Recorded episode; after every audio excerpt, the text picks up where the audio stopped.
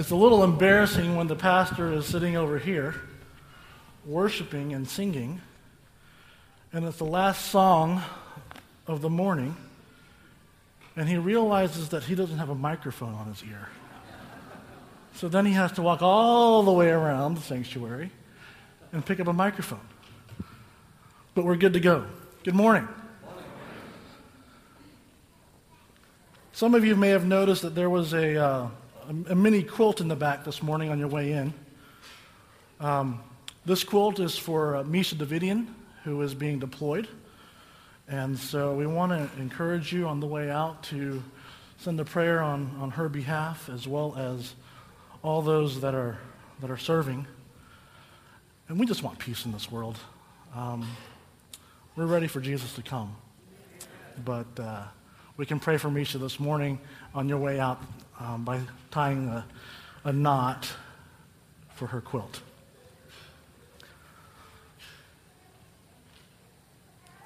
One of the things that I've really enjoyed this past year, especially in the last several months, is being able to spend quite a bit of time in the classroom up at Mesa Grande. And uh, whether it's kindergartners or sixth graders, it's been a great time uh, in the last several months in particular. And, you know, we've talked about things that are funny, we've talked about things that are silly, and sometimes conversations go a little something like this. What am I supposed to do? Like sit back and just take it? No, you should like totally write something else. Like what? Yeah, like you just go and you like write something, and then like you end up in this really fancy office with like a huge desk and like fancy shoes, and like people will call you and they'll be like, "Oh my God, we like totally want to work with Eric Foreman." And you'll be like, "Oh, I have so many totally things to say to you I that get, like- so messed up, right?" I get like fancy shoes? Totally. Nice. I know that's what's so great. Okay. Cool. Good times. Yeah. I don't know why you're chuckling. If my second grade teacher saw that video, I don't know what she would do. You may be laughing because you've had conversations like this, or you know somebody in your house that speaks like this. Take a look at the screen. There is a Facebook group. Anybody on Facebook? Yeah, a few of you. There is a Facebook group especially for this cause. Using the word like repetitively when you can't explain something. There's a group for that. And the best part is, if you're, if you're a Facebook user, you'll know, in the top right hand corner, you can like this group. It's great. But other times in the class, we've had some serious conversations. We've talked about things that really matter. Matters of the heart, salvation, family relationships, what it means to, to follow Jesus. Powerful conversations that I wouldn't trade for anything. I don't know if you've ever asked a child to explain something to you, but sometimes when you ask them, they'll look at you with a blank stare. Or other times, they'll say something and it'll bring a smile to your face and it'll just tuckle. But almost always, if they use words to describe something, it'll start like this Pastor Isaac, it's like when, or Pastor Isaac, it's like the time, because they're trying to describe something that is foreign in terms of something that is familiar. Examples of great wisdom out of the mouth of babes because they are learning something from their Jesus. Jesus taught this way. Outside of a few instances like we find in 1 John where it says that God is love, The scriptures are full of stories and illustrations where we're taking a concept that is foreign or not too familiar and describing them and explaining them in terms of something that is. We say that Jesus taught in parables. I wonder this week as I was preparing what our younger generations would say when we asked them to, to describe the kingdom of God. I wondered if it would go something like this The kingdom of heaven is like the impact of a coffee merchant. And I know that we would never drink coffee, but the impact of a coffee merchant sinking the best fair trade, organically grown beans to sell to his customers. If you didn't catch that, ask a younger generation. Or have you seen the CBS show called Undercover Boss? Anybody seen that show? It's a great show. If you haven't seen it, look it up online. It's a show where the CEO of a company goes undercover in his own company. And he's trained for a week in entry level positions because he really wants to improve the organization. So I've thought the kingdom of heaven might be explained by a younger generation that the kingdom of heaven is like the undercover boss that goes out into her company, lives among her workforce to bring about change, one employee at a time. The Gospels are full of stories, full of illustrations that show us, that teach us something in familiar terms. In Matthew 5, Jesus talks about light, that, that the light of the, being the light of the world or, or salt of the earth, light that penetrates darkness, salt that penetrates the food that we eat. In Matthew 13, our passage for today, Jesus again teaches by telling a story to explain about the kingdom of God.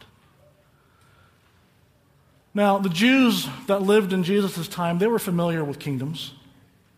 They lived actually as part of an occupied territory of the Roman Empire. And they were hoping and praying and looking forward to a king foretold by prophets of old to come and overthrow and liberate them. But the Jews were not familiar with this new kingdom of Jesus. So Jesus teaches through a story. And in each instance in this passage, Jesus starts the parable the same way. He uses the refrain, the kingdom of heaven is like. So turn with me to the Gospel of Matthew, chapter 13. We'll be looking in verses 31 through 35. You don't have a Bible, there's one in your pew, or you can look up on the screen. The kingdom, so Jesus told them another parable. The kingdom of heaven is like, is similar to, bears resemblance to a mustard seed, which a man took and planted in his field. Though it is the smallest of all your seeds, yet when it grows, it is the largest of garden plants and becomes a tree, so that the birds of the air come and perch in its branches.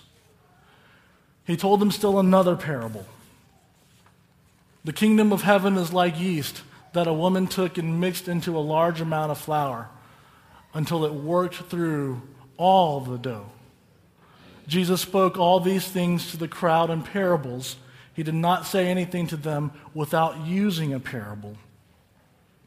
So was fulfilled what was spoken through the prophet I will open my mouth in parables, I will utter things hidden since the creation of the world. As I was studying, there's two things that stuck out at me this week about these passages. First, each of the parables involve an element of hiddenness, something that is hidden before it is revealed or becomes visible. These parables invite the hearer to do more than just listen with their ears or see with their eyes, but they invite us to discover or uncover the meaning. Now, being married to Grace, I've come to appreciate the beauty of the mustard flower. Now, she went to school at PUC, and every spring she has to tell me about the fields of beautiful yellow mustard flowers that she wants to see near PUC. It looks a lot like this a yellow flower and just fields. And, you know, it's actually pretty nice. The flowers are beautiful. But the plant,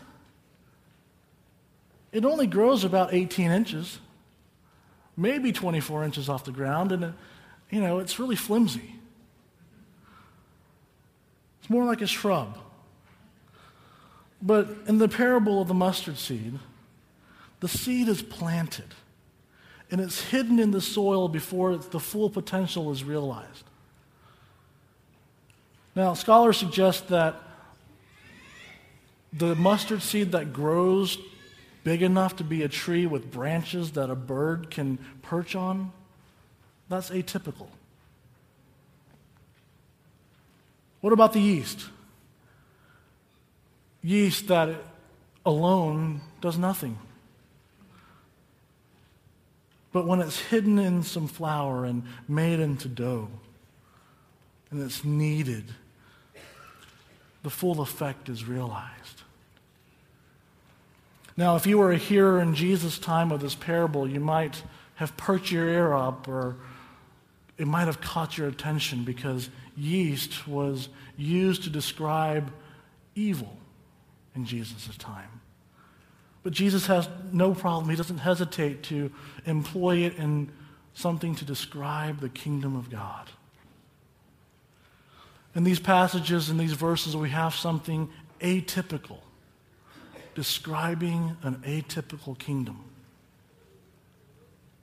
The second thing I learned was that these parables of the gospel message are parables that teach us to penetrate into something into our world. In Matthew 13 alone, we have the seeds that penetrate the soil.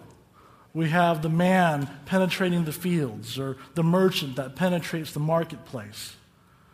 All offer images of penetration rather than evacuation. Powerful images that cause us to think. Jesus came to announce a, a new way of life, a new kingdom. These are parables of hope.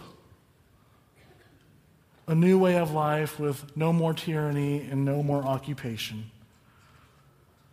Human kingdoms that advance with military might, while the kingdom of heaven advances through stories, through peace, through the extended hand.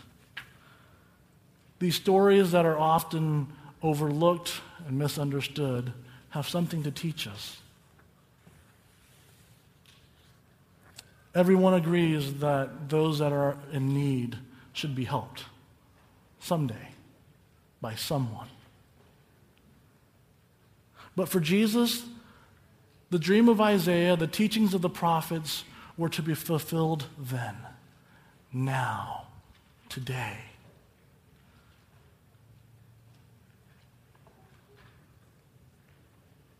I've been challenged to consider if Jesus was speaking to us today, if he would really expect the migrant worker to break bread with the Minutemen militia. I wondered if the residents in the Gulf States regions of our country would be expected to go out and buy their gas from BP. I've wondered if Jesus could seriously ask his followers. His followers that lost, their life savings to befriend a manager at Goldman Sachs.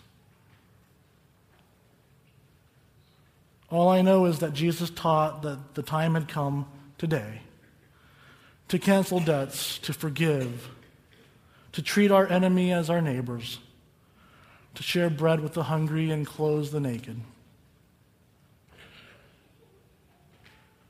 powerful things that we're called to do. Which is why I guess he calls us all to repent, to turn from our ways, because the kingdom of God is at hand now in our midst today. I've learned that being a kingdom citizen is most challenging during trials in our lives. As a community here, we've committed to be a group of people that espouses to be loving God and loving people. It means that we strive to do everything in our lives authentically for God's kingdom.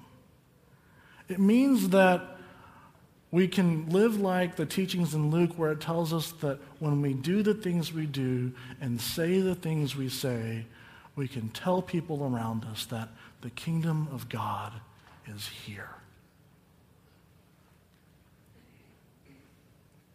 The initial impact of the kingdom may be imperceptible or silent, like yeast as it works. But as a church, we've done well. We try to take seriously God's call. That's why we support missions in Haiti and in, and in Honduras. We do mission work like the, at the mo- local mobile home park or work with the House of Decision. But I wonder if being a Christian that believes that the kingdom of God is here now means that our responsibility is directly proportional to the needs in our world. Kingdom citizens do good because we love one another. Pastor John and I have begun some conversations with some of our elders leaders, and um, we're developing some ideas and some, some specific ways that we can live, that we can penetrate our world on behalf of the kingdom. And this morning, I'm, I'm, I'm able to present to you three specific ways that you can participate, that you can penetrate our world in the next several weeks. It's an open invitation. You can sign up on your way out today, and it's as simple as that. The first is that in just a couple of weeks, we're going to have our annual Vacation Bible School. If you haven't been a part of Vacation Bible School, Shame on you. Just kidding. But that's an opportunity where we have over 200 kids coming in through our doors, singing their hearts out, praising God right in the sanctuary, going around the entire campus, learning about God's love. Now, you don't even have to like kids to be part of Vacation Bible School. That's a wonderful thing. If you like to walk, you can come be part of our security team and just walk the campus wearing a little vest that says security. We'll even make you look special and give you a radio. All right? Just to keep our kids safe and a comfortable atmosphere. If you like kids and you want to be part of it hands on, we need some group leaders to go around with our kids from station to station. If you don't like people so much, but you know you're great at organizing something, then we need your help with registration and sign-ups and getting the word out through through media so we can use you there. You can sign up to help volunteer or sign up your child for VBS on your way out and the computers. All done online, take a couple of minutes to do it. So that's one way that you can penetrate our world. The second is Pastor John and I have been talking about hosting a Calimesa neighborhood block party in our parking lot. Now, I want to make this clear this is not something that we are doing for the community, but that's something we want to do with the community. That means that we're going to plan together. And that can be scary, but it also means that we, ha- we can have an opportunity for difficult conversations and fun conversations and planning, just like we do in our own neighborhoods with our own neighbors as we try to plan and work together. So if you would like to be part of a, a team that kind of works with some of the key members in our community to plan that, we want to do this every year. There's a sign up sheet for you to, to be part of that team. Third, as we prayed for earlier, um, we received news this week that Merle Harris is now at home. And if your gift is hospitality, then Merle needs some right now. He would appreciate some meals to be dropped off. His son's with him right now, um, helping, to, helping him to adjust to be back at home. But if your gift is hospitality, you can sign up and, and we'll be in contact with you to schedule a time where you can drop off a meal for Merle and um, share God's love that way. Stories defining the kingdom of heaven are, they're still being written and told today. And they'll be told for generations to come. One day, the children and the grandchildren that you're sitting next to this morning, they'll tell stories about the church that they grew up in. It's my prayer that we as a church family can penetrate their hearts with a love for God and a love for people in their neighborhood. So great that one day when they're talking with their friends, they'll say something like this Hey, you know, the kingdom of heaven is like that small church I grew up in in Calimesa, where,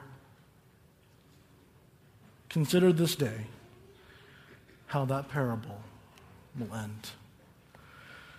So go now in peace, the peace of our Lord and Savior Jesus Christ, experiencing the full riches of his love, but penetrating this world on his behalf. Amen.